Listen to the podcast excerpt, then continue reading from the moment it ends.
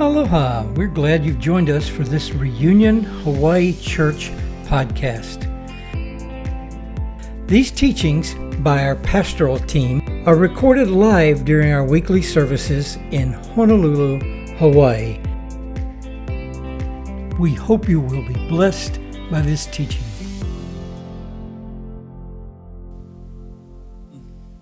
My notes are way too long. So I'm going to talk really fast. It's going to be like drinking out of a fire hose here because I, when I went to print it out last night and I looked at it, I thought, oh, this is going to be like way, way, way too long. So just bear with me. I've cut stuff out. I've edited as much as I can to get the point. So uh, growing up, I was the kid that was the, I was the band geek. I was the kid in band. I was a drummer in the band, and which is why I love watching Pablo play. And yeah. Um, but I was never really an athlete. I wasn't good at almost any sport. I think it was, I, I blamed it on my eyes. I thought anything with a fast moving ball coming toward me, I was just like out. Uh, uh, you know, just go right over me. Uh, but I discovered later in life that there was something that I kind of liked as a hobby, as a, um, something to do, and that was like target shooting. Um, I'm a gun guy, I like guns, so uh, target shooting, and so that's a target. And so um, it was really easy for me to pick that up because it was a solo activity, didn't need a team. Um, the equipment's pretty simple. You need a gun and some ammo and a target. And the rules are pretty basic. Um, you treat the gun as if they're all loaded all the time, always. You don't point it at anything that you're not ready to destroy. Um, you keep your finger off the trigger until you have everything all lined up in the sights. And you make sure that you know where the target is and what's behind it, because sometimes, you know, bad things happen when you don't know what's behind it. And so um, that's that's a typical target. And the, the objective of the sport is really simple that red spot in the middle, we'll call that the bullseye. Some of you ladies are more familiar with the other kind of target, and there's also a bullseye. Uh, you know, um, I spend, in fact, I think we have to stop there on the way home. My wife told me on the way here. We got to stop at Target on the way home. So, um, I'm talking this kind of target, all right? Uh, so, and I have some old targets I had. I think I threw them out where when I first started like practicing and trying to hit the bullseye, I hit everything around here except the middle. You know, didn't hit the bullseye. Um, and I learned how to hit the bullseye by really watching other people who were better shooters than I was and better, you know, at aiming at the target and asking them questions and trying to emulate what they were doing. And that's how you get better and better at it. So um, we'll come back to that thought a little bit later tonight we're going to take this overview look at a guy named Saul, the Old Testament one, not the New Testament one. And this story spans like a bunch of chapters in 1 Samuel. So, in the interest of time, I'm not going to read all those verses, but there are a lot of scriptures, so just hang on. Uh, we'll put some key verses on the screen when I need to read the scriptures. But if you want to follow along in your own Bible or you got the Bible app on your phone or whatever, we're going to blaze through chapters 8 through 15 of 1 Samuel. We're going to blaze through it as fast as I can. Um, so, Israel was not really a nation like some of the surrounding kingdoms around them were. They were more like a confederation of related tribes. And unlike those surrounding nations, they were governed by judges who settled disputes and administered justice and all that. And in chapter 8 of 1 Samuel, we're told that Samuel, who was the judge, he was getting old and he appointed his sons to take over as judges, but they were not good men like him. They weren't wise. And uh, tells us that they took bribes and they perverted justice. Not a good thing for people who are in leadership. Um, so, verses 4 and 5 of chapter 8 says So all the elders of Israel gathered together, and they called Samuel at Ramah, and they said to him, You're old. like he didn't know that. Trust me, I know I'm old. You don't have to tell me I'm old. And your sons do not follow your ways. Now appoint a king to lead us, such as all the other nations have. So here's big red flag lesson number one that I, when I was studying through this. Wanting to be like everybody else is not a good idea. Uh, it's really easy to get into the comparison game, especially churches do it, ministries do it. You look at church A over here and they're doing this, and you think, oh, we should try that to be more like them, or church B is doing this. But maybe that's not what God's called us to be.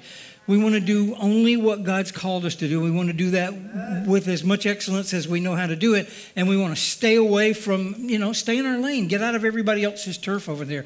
Uh, if God's called them to do something different, to be different, that's great. We're not, we have no argument. We're not in competition with anybody else. But here they were. Um, you know, we want to be like everybody else. Give us a king. So verses 6 through 9. But when they said, Give us a king to lead us, this displeased Samuel. So he prayed to the Lord, and the Lord told him, Listen to all the people are saying to you. It's not that they have rejected you, but they've rejected me as their king. As they've done from the day I brought them up out of Egypt till this day, forsaking me and serving other gods, so they are doing to you. Now, listen to them, but warn them solemnly. Let them know what the king who will reign over them will claim as his rights. So, you know, we compare our situation to other people and we think the grass is always greener on the other side of the fence and all that stuff, but we don't really know what's going on over there. You only know what you see on the surface. And so what they saw was, wow, these notions are just, they're great, they're flourishing, and they got a king. We want a king. So Samuel says, here's what you're going to get with the king. You're going to get conscription. He's going to come in and take all your young men and put them in the army to go fight wars, gain territory. Um, some of them will be put to work in an armament factory making weapons, and others are going to be growing food to supply the troops. Your daughters are going to become bakers and cooks, and they'll be serving his inner circle. Your best lands, your crops, your vineyards, they're going to be taken for his friends. Your livestock and the servants will be property of the king. You're basically going to become his slaves. And he warned them that what they were asking for might look really, really great to be just like everyone else, but there are going to be some serious consequences of their choices. You know, there's a popular saying in the world today that says elections have consequences. You know, you vote somebody in and then you get you get what you voted for. Decisions have consequences also. When you choose to walk outside of the center of God's will, when you when you drift away from the bullseye and you get over here on the edges of the target, there are consequences to that. There always are. God has a God has a plan and He has a direction for you to go. And He tries to lead you in that direction, and you can follow Him or you can reject Him. But there will be consequences of whatever decision you make. Verses 19 and 20. But the people refused to listen to Samuel. No, they said. We want a king over us. Then we'll be like the other nations with a king to lead us and go out before us and fight our battles. 21 and 22. When Samuel heard all the people had said, he repeated it before the Lord. He goes and says, They said no. And God says, Tell me about it. They've been saying no for centuries. I know. I've been dealing with these people. They're hard headed. The Lord answered, Listen to them and give them a king. Okay, they want a king? Give them a king. Then Samuel said to the Israelites, Everybody go back to your hometown. He dismisses them. Chapter 9 takes us into this whole description of young Saul and the way he came to encounter Samuel. And he's described in this passage as an impressive young man without equal among the Israelites, a head taller than, all, than any of the others. Now, I'm, uh, I'm about normal height. I'm 5'10. In Hawaii, I'm probably on the higher end of the scale. A lot of people in Hawaii are shorter than me. But I took a picture recently with Samuel Garner. Is Samuel in here right now? He might be out in the outer thing out there. And I looked at that thing and I went like, either I'm shrinking or he's still growing. Because he's literally, I'm like up to his shoulders. He's literally a head taller than me in that picture. He stands out in that in that picture. Well, Saul stood out in this crowd. He was he was a head taller than any of his friends and family around him. The short version of this is that Saul's father had a bunch of donkeys. They'd strayed away. He sent young Saul with a servant to go track them down. They went through all these surrounding areas searching. They couldn't find them. So, 1 Samuel chapter 9, verses 5 and 6. When they reached the district of Zuph, Saul said to the servant who was with him, Come, let's go back, or my father will stop thinking about the donkeys. He'll start worrying about us. But the servant replied, Look, in this town, there's a man of God. He's highly respected, and everything he says comes true. Let's go down there now. Perhaps he will tell us what way to take. So, I don't know if you realize this, but your leaders are human. They're really human. Leaders get discouraged sometimes. They go like, "Man, this is fruitless. We've been trying this and nothing's working out." Leaders can lose sight of the mission. I don't care how anointed they are. I don't care how smart they are. I don't care how well trained they are. Mission drift is possible. They get in a mindset and they start going this way and they keep hitting a brick wall. And when they keep hitting the brick wall, sometimes they just get discouraged and they need somebody like this guy who says, No, no, no, we're not going back. We're going to press forward. We're going to go and seek the man of God and see what he has to say about this. I love being surrounded by a team of people who sometimes have way better ideas than my own and they keep me on mission. Uh, before I got up here this morning, I, let's see, you heard from at least what, four, maybe five young leaders who were up here talking and saying stuff. One person opened the service, another person closed the worship, and somebody else gave announcements, and these other people were leading you in worship and everything. It's wisdom to surround yourself with people. And so that's what he was doing here. He's listening to his servant. Jump down to verse 14 through 17. They went up to the town, and as they were entering it, there was Samuel coming toward them on his way to the high place. Samuel, the guy who was the judge, who was complaining to the Lord that these people wanted a king. He's coming toward them.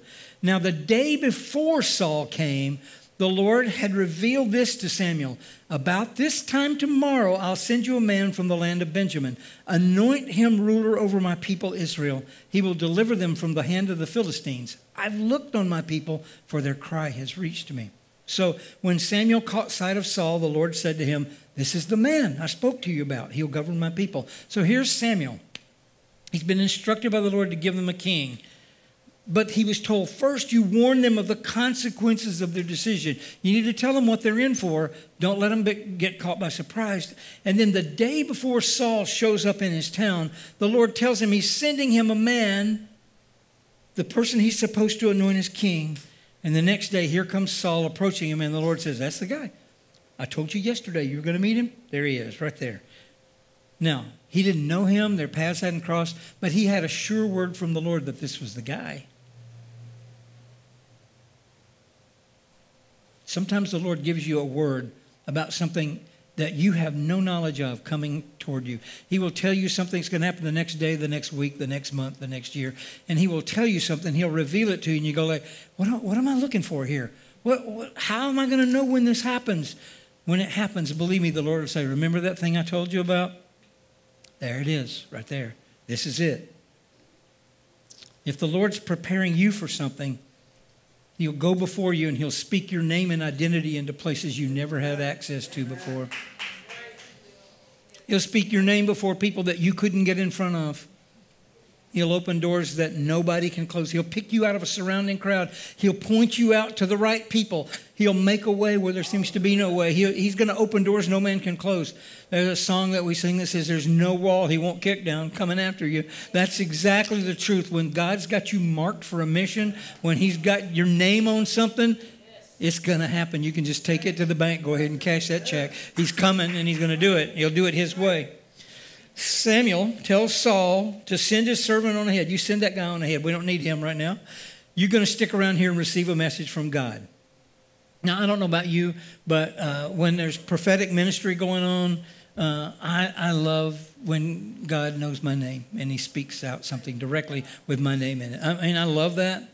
It doesn't always happen that way, does it? Sometimes it's a lot vaguer and you're trying to you're trying to scope out what the Lord's doing. You're trying to discern what direction God's doing things, but sometimes God will have a word for you and he'll send somebody that'll say, "Hey, I don't know exactly what this means, but I think maybe you do. And they'll tell you something, and it'll just like blow you away because it's something you've been praying about, or something the Lord's put on your heart, or something that you've read in Scripture and you didn't understand, and God has it marked, and He knows exactly what's going on in your heart and in your mind. He'll deliver that message. And if it's really, really something critical and important, I promise you, He'll deliver it. He'll confirm it. He'll confirm it again. I mean, it'll come from all kind of directions at you. There'll be no doubt at all. So he tells him, You're going to stick around, you're going to get a message from God. Chapter 10, verses 1 and 2. Then Samuel took a flask of olive oil and poured it on Saul's head. Now, this is the old school anointing. This is not, you know, dab your finger on top of the little bottle and make a cross on his forehead. Or, mm-mm. I, I, I think I told you guys I had one of those anointings where I had a brand new Tori Richards shirt on. And this woman this woman felt the Lord on this. And she had me sit in a chair. It was a chair almost exactly like one of these, same color and everything, over at Windward Worship Center. Sat in that chair, and she came over and dumped that entire bottle of olive oil over my head. It ran down. It, some of you were there. Eric and Arlene were there that night. Terry was there. Uh, soaked me to the skin. I think I had to throw the shirt away. You'll never get that much olive oil out of the shirt. Uh, it stained the chair. It stained the carpet. It stained everything. But I was anointed. I definitely got that anointing because it was just like, how much, bo- how much oil is in that bottle? She just kept coming. Uh, my eyes. Uh, it was, it was it was, anointing. That's the kind of anointing we're talking about here. It says he poured this flask of oil over his head, and he kissed him, saying, Has not the Lord anointed you ruler over his inheritance? Now, Saul didn't know that he was anointed to be the ruler. This is the first time he's heard this message. He, he was just clueless. He's just this young guy, tall, young man in his 20s. And here comes this man of God who dumps this oil over him and kisses him and said, Hey, guess what? You're chosen. Scared him to death. I mean, scare you to death. They never even had a king before. He says, When you leave me today, you're going to meet two men near Rachel's tomb at Zelzah on the border of Benjamin. They'll say to you, Those donkeys you set out to look for, they've been found. And now your father has stopped thinking about them and is worried about you. He's asking, What shall I do about my son? So back in verse 5, Saul had said, Hey, we need to go back. My father's going to stop thinking about the donkeys and start worrying about us. And now here's this prophetic seer reflecting his unspoken concern. He wasn't there when he spoke that concern out. But the Lord heard him, and he's telling him, Hey, those donkeys, you're out looking for it, they've been found. So now your father's worried about you. He's asking, What shall I do about my son? Have you ever had God speak a prophetic word, maybe a word of knowledge that mirrored exactly what was on your mind or confirmed something you'd been thinking about? You know, God's reading my mail. He knows exactly what's, what I've been thinking about in a secret place. I hadn't spoken this to anybody. I've just been, it's been something I've been like dealing with in my heart. You know how you, you know how you're like in your house and you, you're just, you're thinking about something, you're thinking about like, uh, whatever, a blue cup, and suddenly your Facebook feed's full of ads for blue cups. and you're thinking, how do they know? How did they know? It's like that. It's more mysterious than that when God knows what's in your heart. You haven't spoken it, you haven't said anything, you haven't done anything to indicate it, and God just calls it out and says, Hey, I know this is on your mind. This is something you're worried about. Just let me tell you, it's all taken care of. It's all taken care of. So he tells Saul he's going to encounter some people on the road that's going to, they're going to offer him gifts, some loaves of bread. He's going to meet a procession of prophets. And he tells him, verse 6, the Spirit of the Lord will come powerfully on you, upon you, and you'll prophesy with them, and you'll be changed into a different person. Once these signs are fulfilled, do whatever your hand finds to do, for God is with you. So God is going to anoint, God's going to confirm your anointing with physical gifts and spiritual gifts as signs. That's what he's saying. He's going to give you necessary food, some loaves of bread, and then this spiritual encounter is going to just wreck you. It's going to change you into a different person. That's what a spiritual encounter with God is supposed to do. It's supposed to change you from the inside out. How can you be in the presence of God when things are happening and God is moving and just walk out and go like, yeah, okay, that was okay. That's not the way it's supposed to be. It's supposed to penetrate into here and it's supposed to change you completely. When you enter into the manifest presence, the Spirit of the Lord comes powerfully over you looking back, going back. It's just not even an option. It doesn't even have any appeal to you. Why would you want to go back to the way you were before after you've encountered the living God and He's done something and He's just totally wrecked you? Why would you want to go back?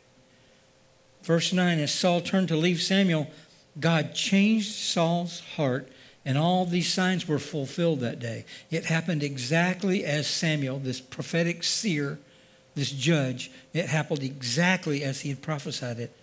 When all his friends and relatives saw the way Saul was responding, prophesying, acting changed, it became a saying Is Saul also among the prophets? Is, is he suddenly a prophet? He was just a guy like last week. I was, I was out talking to him. We were playing soccer together and we went to have lunch. And now, what is this stuff? He's like, it's all crazy. He's like a prophet all of a sudden. It all sounds glorious until a few days later when Samuel shows up. He gathers everybody around to deliver a really hard word. Verse 18. This is what the Lord, the God of Israel, says I brought Israel up out of Egypt, and I delivered you from the power of Egypt and all the kingdoms that oppressed you. But you have now rejected your God who saves you out of all your disasters and calamities. And you've said, No, appoint a king over us. So now present yourselves before the Lord by your tribes and clans. He says, Go ahead, line up, all you, all, every tribe, every clan, every family group. Line up. Let me see what I got to choose from here. Now, you remember, Samuel already knows who God's chosen. He's already dumped the oil over him and kissed him. He's already anointed him, prophesied over him. But they don't know that. So they still line up. They're going through the ritual motions. They line up. They line up by household and tribe. And Samuel scans the groups. He's looking for Saul. That's what he's looking for. He looks. He goes, "Yeah, okay. No, you guys can go. Mm, mm, no, you guys can go. Uh, uh, you guys can go over here." They, he doesn't see him. And finally, they inquire of the Lord, "Has the man come here yet? Where's the one I anointed? I don't see him." Verse twenty-two. The Lord said, "Yes, he's hidden himself among the supplies." Why was he hiding? He was already anointed. He knew that he was chosen. Now he's scared, so he's hiding. They ran and brought him out, and as he stood among the people, he was a head taller than any of the others. We remember that. Samuel said to all the people, Do you see the man God has chosen? See the man the Lord has chosen? There is no one like him among all the people. Then the people shouted, Long live the king! Immediately, Samuel reviewed what he told him about the consequences of choosing again. Now, don't forget, I told you there was a downside to this. Let me remind you this is going to happen, this is going to happen, this is going to happen. And he even wrote down all the rights and the duties of kingship and all that, what they could expect now. And he put it on a scroll, and then he sent everybody home. And he went home. And the newly announced King Saul went home. He was anointed, he'd had the Spirit of God come upon him powerfully, he'd been announced publicly he had been acknowledged, he had been hailed by the crowd, and then he got sent home. Doesn't seem quite fair, does it? I mean, you'd think, does he get to move into the fancy house and get some crowns and thrones and all that? No, he gets sent home. And he already had a few people in the crowd saying, Who does he think he is? Why is he king? What's so special about him? Oh, he's tall, but I mean, well, what does that got to do with anything? I got big feet. What is that? Sometimes we we get ahead of the program. We know that God's called us. We know that God has endorsed us. He has announced us. And then we get sent home. We get set down. We get placed in reserve. And I'm going to tell you, our flesh does not like that at all. Sometimes that causes us to get our feelings hurt. Or we make foolish decisions that undermine everything God wants to do in us, with us, through us. We try to get ahead of the program and we try to like take control when God says, just go, go home, sit down. Call you when I'm ready. Just, just get over there. Stay over there. Sit down. Chapter 11 is all about this opposing nation wanting to come in and make them surrender uh, threatening, you know, if you don't surrender, we're going to come in there and we're going to gouge out the right eye of every man there. And in verse 6, when Saul heard their words, the Spirit of God came powerfully upon him. He burned with anger. So here's the case where the Spirit of the Lord caused righteous anger. He rallied an army of 330,000 men. Now, I want you to remember that Samuel told him, hey, you get a king, you know what he's going to do? He's going to come get your sons and build an army. I'm just telling you, you get a king, that's what happens. That's the way kings do. King's going to conscript your sons and take them to war. And then after this military victory, though, his kingship was reaffirmed. And we jump to chapter 12, Samuel's farewell address, the whole chapter. He reminds them of all the times and the ways God's been faithful to them and how many times they'd failed God and they'd rejected his system of governing them in favor of wanting a king like everyone else has. We want to be like everyone else verses 14 and 15. If you fear the Lord and serve and obey him and do not rebel against his commandments, and if both you and the king who reigns over you follow the Lord your God, good. But if you do not obey the Lord, and if you rebel against his commands, his hand will be against you as it was against your ancestors. So here's this 30 year old guy now, Saul He's ruling and reigning as king for the next 42 years until he was 72 years old. put in charge. Military victory. Now they're celebrating him, and the people who had said, uh, Who does he think he is? Why is he king? You know, they, they were like wanting to, the people in this the community, his kingdom, were now wanting to go get him. Let's go get those guys who were talking stink about the king. And let, no, no, no, not going to do anything to them. Chapter 15, Samuel comes with a message for Saul.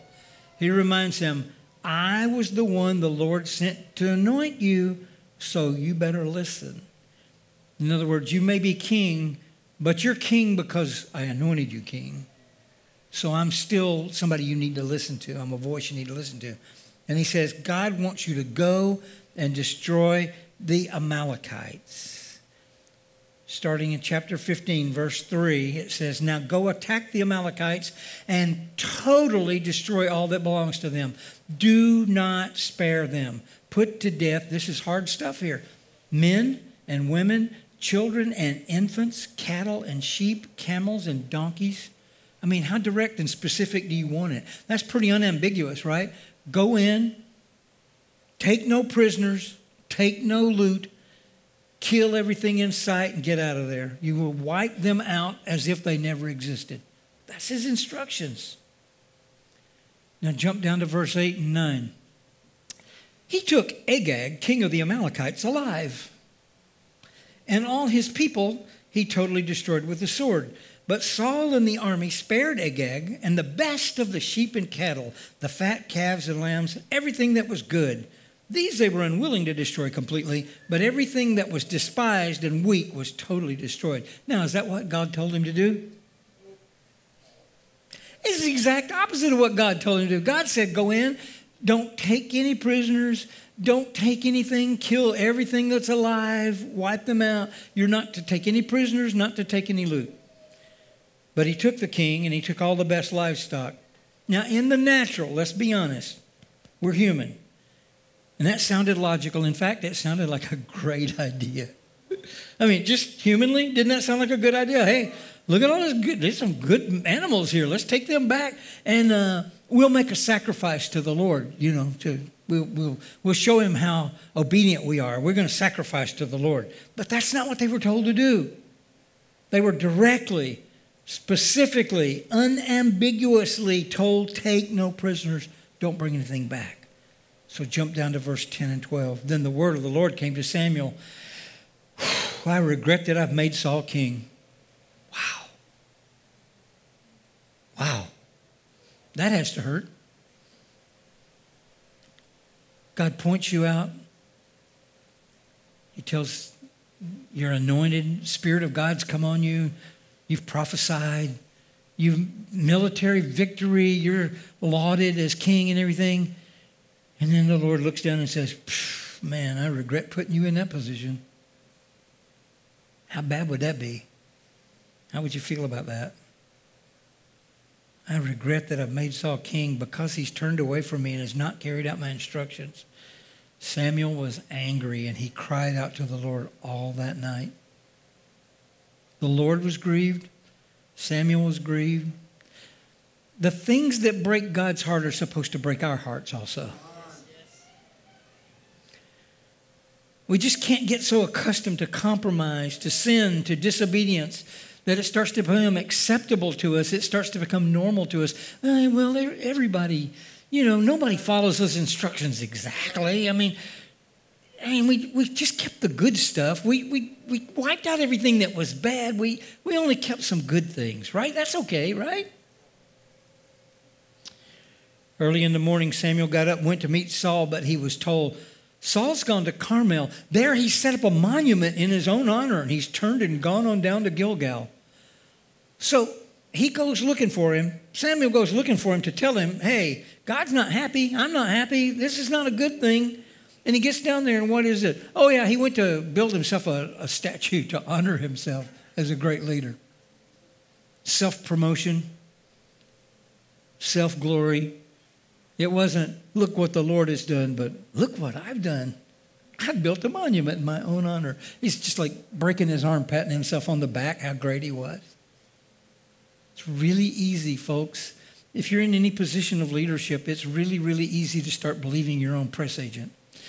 You'll be surrounded immediately, unintentionally sometimes, you'll be surrounded with people who tell you how wonderful you are, what a great job you're doing. Be careful. Be careful.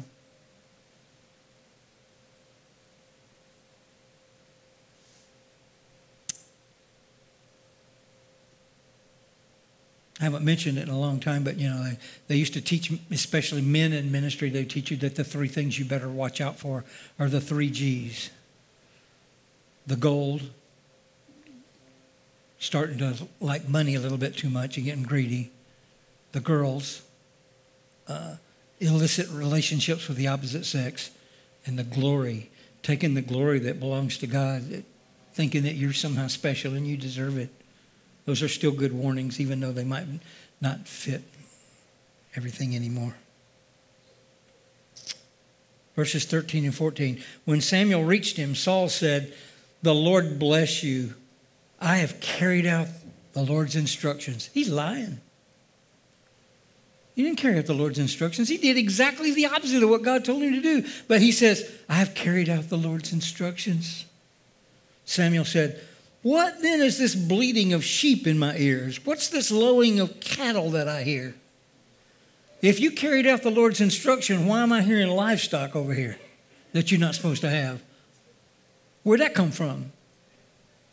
You didn't have that last last week when I was down here. Where, where, where'd, all this, where'd all these fat calves and stuff come from? My mother, my dear old departed mother, used to tell me, son, be sure your sins will find you out. You can't hide when you do wrong. You can't do wrong and hide it because God knows. He always knows, and He'll find a way to reveal it. Here he was lying about what he'd done. Saul answered, Get this. The soldiers brought them back from the Amalekites. They spared the best of the sheep and the cattle uh, to sacrifice to the Lord your God, but we totally destroyed the rest.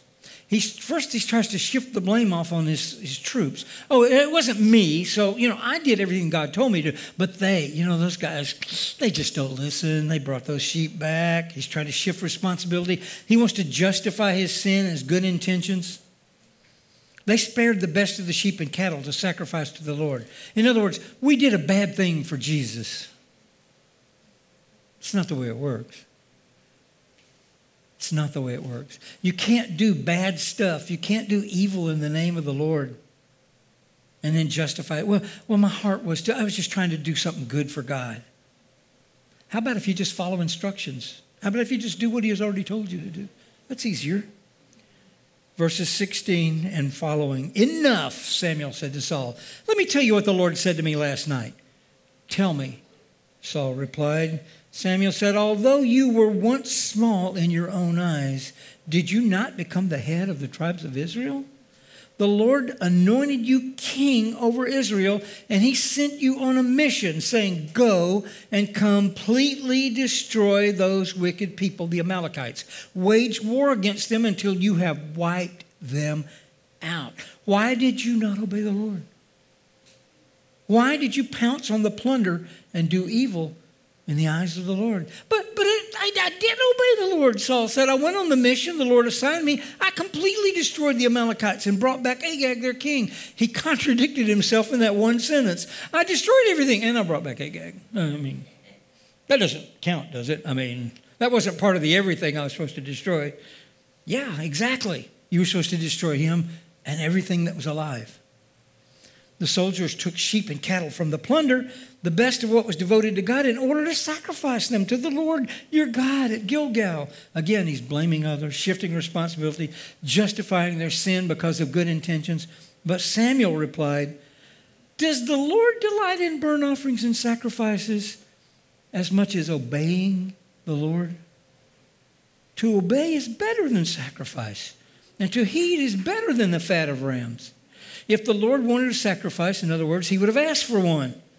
What did he ask for? He asked for you to obey his exact instructions. And to obey is better than sacrifice. Yeah, I get it. Your intentions were to come back and take these wonderful uh, special animals and you were going to make an altar and you were going to sacrifice them and you were going to think, oh, God will be so happy with us. But you didn't do what he told you to do. What did he tell you to do? Go and destroy everything. Don't bring anything back. So here's a question for you. Have you ever received instructions from the Lord? Oh, I have. Well, I have. I mean, like direct, specific, unambiguous, take no prisoners, take no loot kind of instructions. Like, not vague, but like, have you ever? Uh, um, I won't ask you, I'll just tell you. I've been driving from one place to another that is like part of my normal pattern, and I've had the Lord tell me to turn and take a different route. Well, it didn't make any sense. You know, like, what? Why would he want me to go a different way? This is the way I always go. I don't know. Did he keep me out of an accident by sending me a different way? Was he just testing to see if I would go when he said go a different way? Just checking, see if I would be obedient?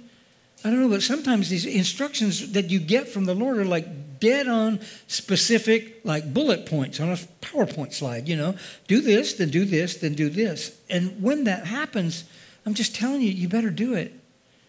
You better follow instructions exactly the way He tells you to do it. Don't think that you've got a better idea than God has. That's what was happening here. Oh, God, I know you told us to kill everything, and but look at man, look at these sheep. Have you seen these sheep, Lord? These are these are really good animals here.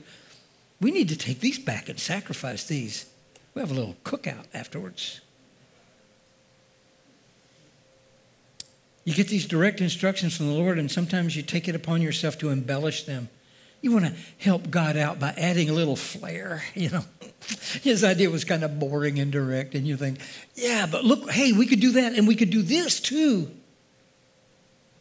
You fill in some thoughts of your own. You think maybe God skipped over some details. Maybe your idea was like a little flashier, a little better. And then do you ever find yourself justifying your sin by blaming it on other people? I wrote in my notes Have you ever offered God a sacrifice he didn't request while denying him the obedience he demands?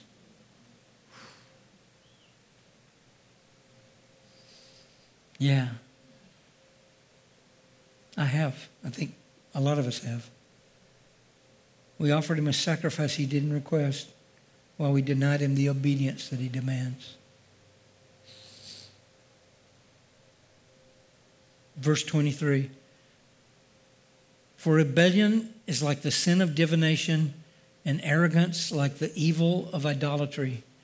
Because you have rejected the word of the Lord, he has rejected you as king.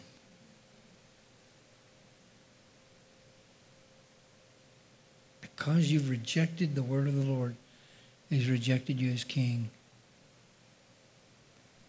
Now you go on, you can continue reading yourself in 1 Samuel. There comes a period of time where, where Saul is the king and he's going through all this turmoil, spiritual turmoil, and says like an evil spirit, you know, like it's like it's the description sounds almost like clinical depression or something. You know, it's, it's, just troubling and everything. And what do they do? They send David to come and play the harp, and when he plays the harp, he the spirit leaves him, departs from him and he loves it. He loves the presence of the Lord that David ushers in. And I had in my notes that that that he he welcomed the music of David, but rejected the word of Samuel. I mean, I love worship. I think, thank God for all these worshipers up here. This team is amazing. The ones that are on the mainland right now, they're amazing. It's, it's all wonderful. I, I am happy that that's a major part of, uh, uh, of our services is we take as long as we want to worship. There's no time limit. There's, there's no clock running. There's, there's no prescribed pattern. It's just we go as long as we need to. I'm happy for that, but that's not a substitute. It can't substitute for the word. It's a balance, it's both. Stand with me for just a minute. I'm going to pray for you in just a minute. If you're able to stand, please do. Saul got off to such a good start. Such a good start. He was chosen, he was anointed. He had an encounter with God that changed his heart. So he was anointed, he was announced, he was acknowledged. He saved his nation in battle. He was on target. He was like Boom, boom, boom, hitting the red spot, hitting the bullseye. Right there in the center of God's will. And all he had to do was stay right there in the center of God's will. Just keep doing exactly as things would please God. And then he, he just he started cutting corners. He started believing his own press agent, so to speak, taking credit for things that God was doing. He started missing the bullseye. when he failed, and he, here's the key he didn't recalibrate and say, let me get back on target here. Let me, let, let me get back to where I need to be. Instead, he started blaming other people for his failings, for his sin, and he started he started trying to justify it away like oh well you know my intentions were good and uh, you know he slid away into self-deception and self-glory and he offered god a substitute from what he required when god demanded obedience he offered him, well, well how about a sacrifice instead, okay? I, I didn't obey you exactly, but, but look at this great sacrifice I'm going to give you. The scripture says, because you've rejected the word of the Lord, he's rejected you as king. So, for us today, as we wrap this up, I think every person in this room, every person who may be watching this online somewhere, all of us want to please God. Uh, you wouldn't be here today on a Sunday afternoon if you didn't want to please God. That's why you're here. I get that. We all want to follow Him, we all want to be used for His glory. But close to the bullseye is not the bullseye. Near the center of His will is not the center of His will. This is not horseshoes. You know, you're close to the peg. Almost obedience is not obedience at all. And some of you have heard me teach on this. Slow obedience is no obedience. If you tell God, well, I will later, if you'll just wait, Lord, I'll, I'll do that later. No, you just told him no. I, I'm challenging us all to aim for the center of God's will. Learn to listen to his voice and not just hear what he says, but follow his instructions, his direct instructions, his precise instructions, everything that he asks you to do, do it. And do it immediately. Just, just do it. Obey his leading completely. Let me pray for us. Lord, the center of your will is the only place we want to be dead center, bullseye, right in the dead center of your will is where we want to be. We do not want to be on the periphery, sort of obeying you.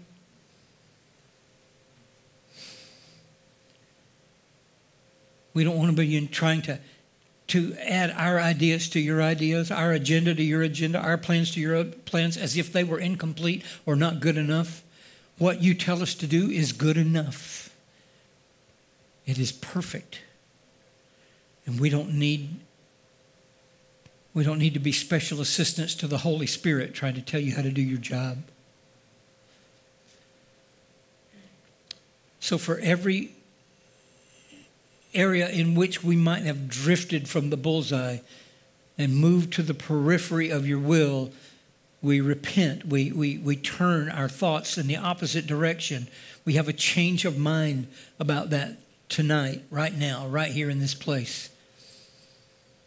And we resolve as a body of believers, as a church, all of us at reunion, all of them, everyone who might be watching this, Lord, we're, we're, we're calling upon you to help us to recalibrate. You don't, you, you didn't call us to make some of the sacrifices we like to make. You just called us to obey you. Help us, Lord, to hear your voice clearly, to obey you precisely, precisely so that we can stay in the center of your will. For us individually, for, for us as a church body, as we move in, in, new directions, God, we, we know that sometimes you will turn on a dime. You will, you will bless something this week, and the very next week you say, Nope, over here, over here. Come follow me over here. Help us, Lord, to stay on target all the time and move when you move and stay still when you stay still. Help us to be in the center of your will for your glory in everything that we do. We pray this in the precious name and authority of Jesus today. Amen. Amen.